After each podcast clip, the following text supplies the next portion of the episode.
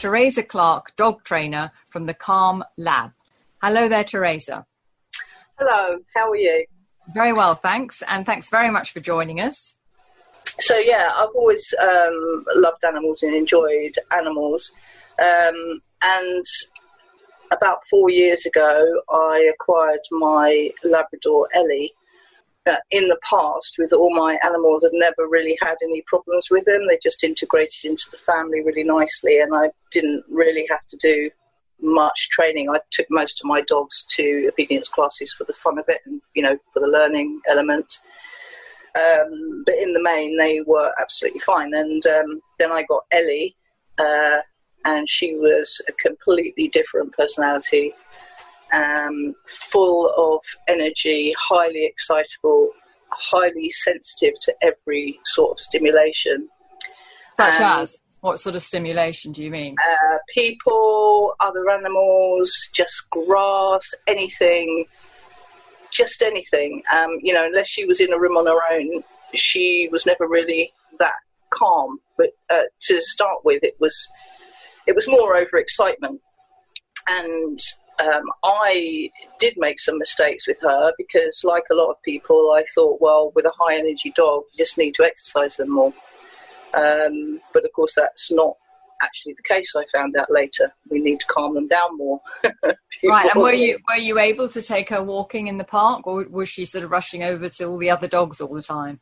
I got to the stage where um, she's she's always been friendly with dogs, but I got to the stage where she was scared of humans was lunging and aggressive towards humans, and nothing bad had happened to her. Um, and it was getting to the stage where yes, I could take her out because she's not a huge Labrador, and I knew I could hold her, but it wasn't very nice for me. It wasn't very nice for other people, and certainly wasn't very nice for her. Um, so I got to the stage where I couldn't really take her out, and I embarked on finding out what had gone wrong here because you know I hadn't had that trouble before. She hadn't had any traumas. I'd had her from a puppy. Um, and to cut a long story short, I realised that um, you know some dogs are just highly sensitive, and if we don't um, give them boundaries to understand what's acceptable and what's what's not, they just become more and more excitable. Their adrenaline builds up all the time because every day they're having a either an exciting uh, day or an anxious day. Their adrenaline builds up, and it just takes uh, it never never never empties. And is this due to a medical condition? This overexcitement? No, no, it's exactly, exactly the same as humans. Some humans are very calm. Some humans are highly highly strung. Right. Okay. And so, how did you discover the solution? Um, I did a lot of courses, uh, dog training courses, all of them. You know, all all the different methods, and I just found that although they do probably work for calmer dogs, they didn't work for Ellie. And I was really getting nowhere. I was at the end of my tether, really. And then I started concentrating more on the uh, emotional side of it I read a lot about human emotions and human psychology. And although, of course, dogs are very different to humans, um, you know, physiologically and instinctively, their brains work the same as ours, and you know, they have adrenaline, adrenaline spikes the same as us. So I realised that what I needed, and I took some um, clues from some of the courses that I'd done, but I realised that it, you know it's all about trying to keep the adrenaline levels low so that they actually can think about things and learn things. Because if you're in a high if you're in a high arousal state of mind all the time, you don't really learn anything and you don't make good decisions, and that goes for humans and animals. So I started using techniques that would just keep her um, to an acceptable level level of calmness. And then when she met something that scared her or uh, she was overexcited by, she never went too high, you know, in terms of adrenaline. So she could actually cope with it with right. my help and support. Yes, and, uh, and what sort of techniques were these? Well, the first of all, I mean, it, it, it would take longer than, than our time allocated to explain it all. Yes. But essentially, and what I want, what I needed to find when I decided to do this professionally, I needed to find a quick method because most people don't have the time and patience that I actually had when I was dealing with Ellie. Um, and it's very difficult for people to spend as much time as is needed for the usual me- methods where you're sort of building habits. So I wanted to find a really quick method that was kind and gentle and easy. So I found that the best that, that there's three things. First of all, you know, boundaries. So many of us um, say to your dog, "Don't get up there." Oh, okay, you're up there. Don't pull on the lead. Oh, okay. Well, we've got to get home. I'll let you pull me home because we don't know what to do to stop it. So Mhm. first thing is boundaries. We we mustn't um, we mustn't proceed until our dogs are in the right state of mind. So if, for example, one of many examples, you're walking past a person that your dog is uncomfortable with, you have to notice how they're feeling. Are they feeling okay so that we can walk by if I put her to my side so that I'm between her and the trigger? Um, or is she so fearful, it would be better if I'm going the other way? Right. that way you start to teach your dog that you will protect them no matter what you will you're there for them you don't need to be scared if i'm you know and, and they start to trust you if i'm saying it's okay to go past this person it is okay but if you can't handle it let's walk away the same as we would with a friend that was scared of something we Yes. say can you handle going by that and they might say yes if you hold my hand or yes if you you know walk between me and the thing that they're scared of. Yes, of course. Or they might say, no, actually, I can't cope with that at all. In which case, you'd say to your friend, well, let's let's leave it for another day. Sure. And that's how we should be thinking with our dogs. And then eventually, they have less situations where their adrenaline rises, so their adrenaline lay, uh, stays at a more sensible level all of the time, so that when it rises, it's not going. They're not going above threshold, even if they're even if they come up with one of their triggers. Um, so that's sort of number one. It's sort of boundaries. I'm saying I will say to my dog, no, you can't run towards that person. I'm going to block you and turn you around and go the other way. So it's never allowed them to just take just make their own decisions as to how they deal with a situation. Same with you know walking through doors. I don't care if my dog walks through a door first, but she mustn't be dragging me out the door. You know, she otherwise we'll just wait until she's calmer. until- Okay, so now so now you teach these techniques to um, other people and their dogs, and this is on a one-to-one basis. Do you do puppies as well, or is it only for adult dogs? I specialise in um, dogs that are highly anxious and highly overexcitable. Um, but really, if somebody would start with their puppy, they probably wouldn't have the problems in the first place. I find the difficulty is, and it's completely understandable, when somebody's got a new puppy that's excitable, you can see that it's excitable, but it's lovely, it's friendly, they don't anticipate they're going to have problems.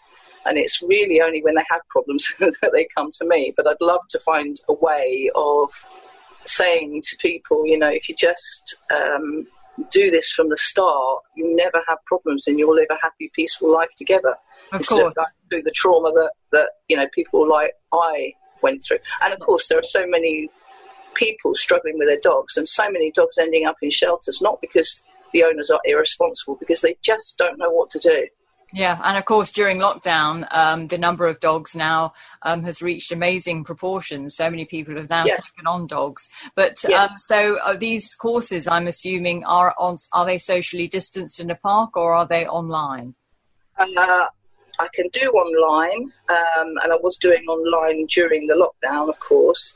Um, I've now moved on to working with people in the garden, in, in their gardens, Uh huh. And I usually do incorporate a short walk in the consultation because that's one of the main problems people have. Um, so at the moment, I'm I'm working in the garden, and because uh, I was initially thinking that I could start going around people's houses again, but of course now COVID cases are rising a little. I'll probably still opt for the garden, but nevertheless, it you know that works out quite well. Um, and on, yeah, a- on on average, how many sessions do people have with you? one. Oh, really? Just So the one? have Wow. So they have one session where they will learn everything they need to learn, and, and then I give free backup support if there's anything they haven't understood or they feel that something's not working. If something's not working, it's not because of the method, it's because either I haven't explained it properly or um, or you know something some some miscommunication has happened. Um, so I'm there to help people if they continue to have problems and to give encouragement, of course. Um, but that one session, you will know everything you need to know um, how to help your dog. And yeah, I'll be there for the lifetime of your dog because that's, although obviously, uh, you know, is my business, but the reason I do it, or the main reason I do it, is because I just don't want people to ever be in the situation I was in, and I don't want all the dogs that are in shelters um, to be in shelters. And of course, it's lovely that so many people have got dogs during the lockdown because I think dogs are good for the soul. So, you know, they could really help their owners. But if they get an excitable dog, you know, it could end up in, you know, in the situation where they just don't know how to handle it. So, sure. Well, let's hope they come to you and don't and don't put and don't rehouse the, the, the dog. That's yeah, absolutely. And, and yeah. uh, so, um, also, I saw from your website that you actually go on walks with people if they can't take their dog for a walk. Yeah. You actually Yeah. go with them and, and show them what to do. Yes, absolutely. And I, I do that in most of my consultations, unless that's not really a problem. Um, and I will also do that as a backup if anybody's still struggling. So, yes, I, I, I will do the walk because the walk is probably the most important. Most dogs feel safe, calm, and happy indoors, but it's when they go out that all the distractions and the triggers arise. And one of the other issues, of course, is the is the barking and the yapping, isn't there? I mean, there, I think there was something on your website again about dogs who yap all the time. Uh, Yeah. Can you can you help with that? Yes. Most of these things are stress related, um, and they've just got this pent up nervous energy that they've got to get rid of somehow. Um, and you know, very often, um, you know, it might it might be fear. They sometimes yap if there's people around that they don't know, or if they can hear noises. Um, and other times, it's just um, an almost um, trying to get attention, barking. Um, so yes, uh, this this method it's it's one method to solve all behaviours. There's not a different method for each behaviour. It Oh, solves see. all Yes. behaviours. Right. And how much does it cost? Well, um, it, if I do a three-hour consultation with free backup and a free lead, it's three hundred pounds. Um, but I am trying to work out some more affordable versions that are still going to work. There's no point in doing having a more affordable version that's not going to work. So I'm trying to um, work out something for people that that's too much money for, especially at the moment. You know, people that, Yes. um, and interestingly, on your web, interesting on your website, uh, you've got inside every dog is a good dog, and inside every good dog is a great dog, yes, which I thought was a lovely maxim. That's that's absolutely right. Dogs only want to please us, and if they're not able to please us, it's because they're not in, they don't have the right mindset. They're too, you know, it's like it's like with us. You know, the situation. If you're overexcited or fearful, you can't think straight, can you? No. And it's the No. same for our dogs. If they, you know, if they can't think straight, they even forget where they're. Whereas a dog that's calm is wanting to please you. They always want to know where you are. You know, they're they're family animals. You know, they like to be in a family group, and they treat us as their their family, which means that um, the same as I, in any family group, in any business group, in any animal group, there has to be somebody making decisions, not necessarily the same one all the time, but there has to be somebody to make decisions, otherwise it all falls apart. Has, you have to be able to trust your your group members um, and for them to take their own responsibility. So, whereas a lot of training methods will teach a dog to do something, they're doing it in return for something. Whereas with with, with this method, it's more of a relational um, uh, method where Sure. they're choosing, they're choosing to do something, and they're learning how to calm themselves down, and they're learning, you know, how to be peaceful in their own life. So, Brilliant. Yeah. Well, I'm afraid that's all we've got time for, Teresa, but thank you Well, so much for coming in. But thank you so much for coming in and talking to us. Would you like You're to welcome. give us your website details so we can get more information? Yes, absolutely. It's uh, yeah, calmlab.co.uk. Fantastic. Thank you very much, Teresa. Thank you. That was Teresa Clark, dog trainer from the Calm Lab.